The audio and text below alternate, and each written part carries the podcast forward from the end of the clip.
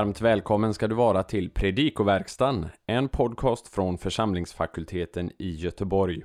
Daniel Johansson går här igenom kommande söndags evangelietext till hjälp för dig som förbereder en predikan inför söndagen eller för dig som är allmänt intresserad av att veta mer om evangelietexten. På vår hemsida www.ffg.se kan du hitta genomgångar för alla tre årgångar i evangelieboken. Och där kan du också hitta information om hur du kan stödja fakultetens arbete. Men nu, en genomgång av kommande söndags evangelietext. Vi önskar dig god lyssning. Första årgångens evangelium för tolfte söndagen efter trefaldighet kommer från Lukas 13, 10-17. Och vi börjar idag med att se på grekiskan. Lukas inleder vers 11 med orden Kai Ido och Se. Det här framgår tyvärr inte av de svenska översättningarna. Men med dessa ord så brukar han vilja rikta uppmärksamheten på något och den här gången är det på kvinnan i texten. Även de avslutande orden i vers 11 Eis to panteles lämnas oöversatta i de svenska översättningarna. Prepositionsuttrycket eis to panteles är synonymt med adverbet pantelos. Här kan det stå tillsammans med infinitiven anakypsai varvid betydelsen måste vara helt och hållet. Hon kunde, hon kunde inte räta på sig fullt ut skulle man då översätta. Låt eh, vi det gå med participet dynamenne, vilket också är möjligt blir betydelsen överhuvudtaget. Hon kunde överhuvudtaget inte räta på sig. Eh, de många väljer här alternativ 1, men det allvarliga tillstånd i vilket kvinnan tycks befinna sig i talar för det senare alternativet. Eh, och det tycks vara på det här sättet också som de svenska översättningarna har tagit det, även om man utelämnar själva eh, uttrycket. Vers 12, eh, verbet prosfoneo översätts eh, med kalla till sig i de svenska översättningarna. Det här är en betydelse som grundar sig på användningen av samma verb i Lukas 6.13 men som i övrigt tycks sakna belägg såsom översättning. För normalbetydelsen för prosfoneo är ropa till och den fungerar utmärkt här. Eh, det är troligt att kvinnan befann sig på avstånd från Jesus och han ropade till henne. Eh, perfekt passivum av apolelysai. Du är befriad, du är löst översätts det. Ehm, det används i den grekiska medicinska litteraturen när det talas om att ta av bandage eller att minska anspänningen i senor. Det här verbet används också i Lukas 6.37 och då som en synonym till att förlåta. Och den här dubbla betydelsen finns nog också med här, både den medicinska och den, eh, ska vi säga, teologiska. Den enkla verbformen lyo används sedan i verserna 15 och 16. Även verbet ano, eh, anortho i vers 13 är medicinsk terminologi. Eh, och det används om onormala eller förskjutna kroppsdelar när något som är ur led rättas till. Man kan här ana att det är Lukas, läkaren med eh, specifik eh, medicinsk terminologi som skriver. Notera att det här verbet står i passivum, eh, vilket inte framgår av folkbibelns översättning men möjligen antyds i Bibel 2000. Ordagrant genast blev hon uträtad. I vers 14 använder eh, synagogföreståndaren verbet dig. Det är nödvändigt för att uttrycka sabbatsbudet. Samma verb används också i Jesu replik i vers 16. Det var nödvändigt att lösa från denna boja.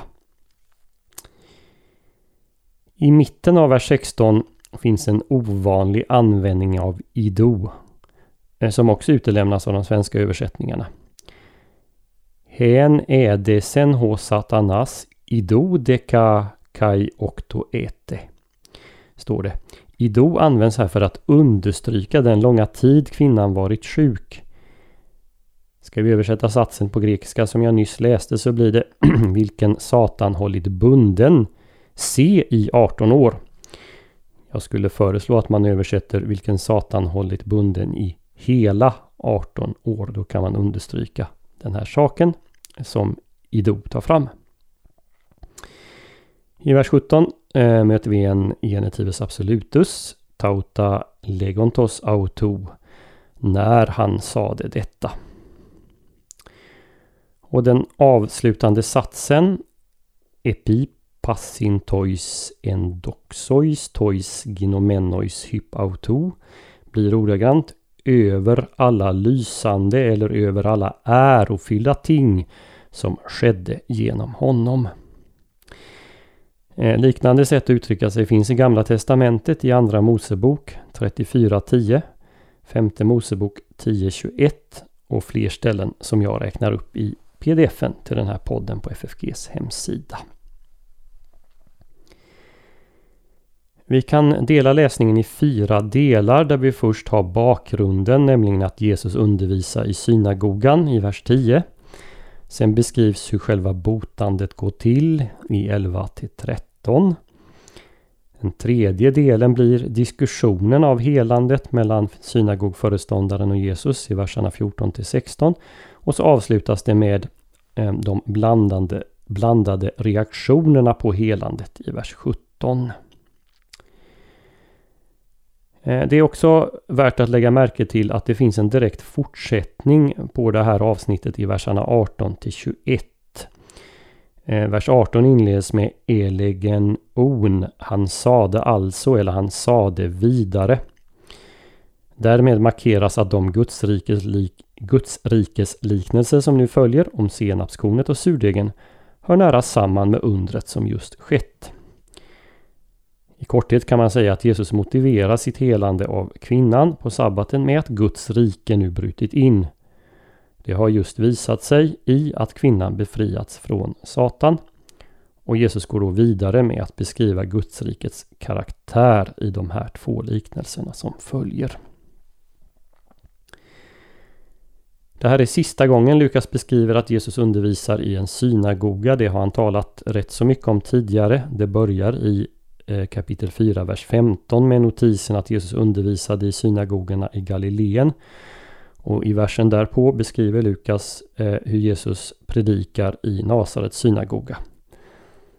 Och därefter så omnämns det på ett par ställen i kapitel 4 i verserna 33 respektive 38 att Jesus framträder i synagoger. Och så även i kapitel 6, vers 6 innan eh, det omnämns då i vår text. Det finns nog viktiga paralleller mellan Jesu predikan i Nasaret och eh, det som sker här. Eh, inte minst det att Jesus i sin programförklaring i 4.18 talar om att förkunna frihet för de fångna. Keryxai achmalotois afesin. Eh, sakligt sett är det samma sak som talas om även om det inte är samma terminologi. Han talar också om ett nådens år, jubelåret från Herren. Det var ju då året då slaven skulle befrias enligt tredje Mosebok 25. Och här ser vi hur kvinnan befrias från slaveriet under Satan. Eh, vi kan också lägga märke till att kvinnan kallas för en Abrahams dotter i vers 16. Lite senare hos Lukas kallas Sackeus för en Abrahams son. Det är i 19.9. Det är typiskt Lukas att presentera teman i par, ofta en man och en kvinna. Ehm, det är också det tredje underverket i rad där kampen mellan Guds rike och Satans rike står i centrum. Ehm, jämför med hur det talas om att folk blir befriande från onda andar i 10, 17-20 och 11, 14-23. Och sist men inte minst med anledning av ehm, eh, temat här. Eh, det är den andra av tre kontroverser som rör sabbaten i Lukas evangeliet.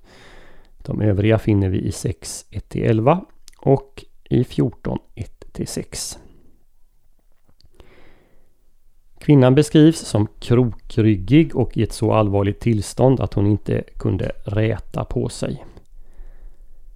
Hon tros ha haft sjukdomen ankyloserande spondylit eller skoliasis hysterica. Ja, båda de här sjukdomarna de kan man googla fram på nätet för den som är intresserad. Det finns också bilder på hur eh, det ser ut i det sjukdomstillståndet. Jesus botar henne genom tilltal och vidröring. Det har vi tidigare exempel på i Lukas evangeliet 5.13 och 8.54. Synagogföreståndaren reagerar eftersom det här sker på sabbaten. Hans uppgift var att se till att skriften lästes och utlades på ett riktigt sätt i synagogan. Det var hans fulla rätt att reagera om någon bröt mot lagen och han hade till uppgift att presentera den officiella hållningen på Jesu handling. Han anspelar på femte Mosebok 5.13. Jesus svarar sedan med en anspelning på nästa vers 5.14 i vilket det står att det är förbud, att förbudet att arbeta även gäller oxa och åsnor som ju omnämns av Jesus i svaret. Och Jesus undrar om det är så att ni tillåter eh, människor att lösa oxor och åsna och notera valet av verb. Här har vi lösa igen. Och leda bort dem och vattna dem. Eh, Jesus undrar varför det är på det sättet då om man ska hålla Moselag. Eh, den rabbinska traditionen tillät människor att leda djur på sabbaten så länge de inte bar någon börda. Det kan man utläsa av Mishna. Eh, den skrift som avhandlar sabbaten eh, kapitel 5. Det fanns andra stadgar också när det gällde den här saken. Man var tillåten att binda djuren så att de inte vandrade bort. I Qumran noterar man att ett djur fick vandra upp till en kilometer men inte längre på sabbaten för att finna föda. Det framgår av CD 1156. Jesu poäng i sitt svar är alltså att om eh, människor tillåts arbeta för djurens sak, hur mycket mer kan då inte en människa befrias? Motståndarna visar förbarmande över djuren men inte mot människor. Frågan som ofta reses inför den här texten är likväl varför Jesus inte kunde ha väntat en dag med att bota kvinnan. Hon hade ju trots allt varit sjuk i 18 år och det var ingen livsfarlig sjukdom. Vad hade en dag mer eller mindre gjort? Men Jesu argument är just detta att han, han undrar hur man kan ha större omsorg om ett djur än om människan på sabbatsdagen. En sån attityd vänder på skapelseordningen. Satan hade hållit kvinnan bunden i 18 år. Hon hade mer rätt att befrias från detta band än oxen eller åsnan hade. Ja, skulle man kunna tillägga, vad kunde vara mer passande än att på sabbatsdagen ge en Abrahams dotter befrielse och vila? Kunde man fira sabbaten på ett bättre sätt? Och här får vi ju tillägga att Israels Gud gav Jesus rätt. Det är Gud som genom Jesus befriar henne Eh, det är ett passivt verb som eh, används och där Gud underförstås som agenten. Reaktionen på det som sker ska vi notera är blandad. Det är den inte alltid men här är den det. Lägg märke till användningen av adjektivet pas, var och en eller alla i vers 17. Alla motståndarna står där med skam medan allt folket jublar över allt det underbara som sker genom Jesus.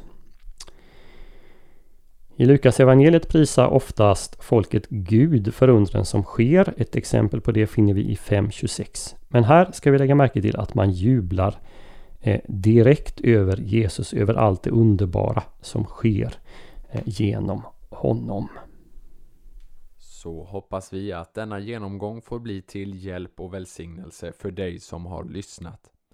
På vår hemsida www.ffg.se kan du hitta information om hur du kan stödja fakultetens arbete, bland annat som genom den här podcasten. Ett sätt att stödja är att skänka en gåva genom Swish. Församlingsfakultetens Swish-nummer är 123 100 8457 Alltså 123 100 84 57. Mottagaren som anges är Peter Isak Bens utbildningsstiftelse. Märk gärna gåvan FFG Podcast om du vill stötta just denna podden. Så önskar vi dig allt gott och Guds välsignelse.